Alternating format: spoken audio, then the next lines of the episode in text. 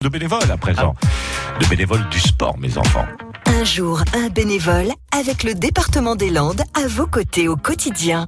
Mon nom c'est Pierre Poite, je suis président du centre Ecasous Spins qui est sur la commune de, de Tartas depuis 1998. Le centre ECAS est une section du foyer des jeunes et d'éducation populaire de, Tartas et il existe depuis 1900, autour de 70-75. Et en plus, vu la taille importante avec les manifestations, etc., donc il a une renommée euh, nationale, voire, euh, voire internationale. J'aime l'équitation, bah forcément c'est ça qui m'attire en premier.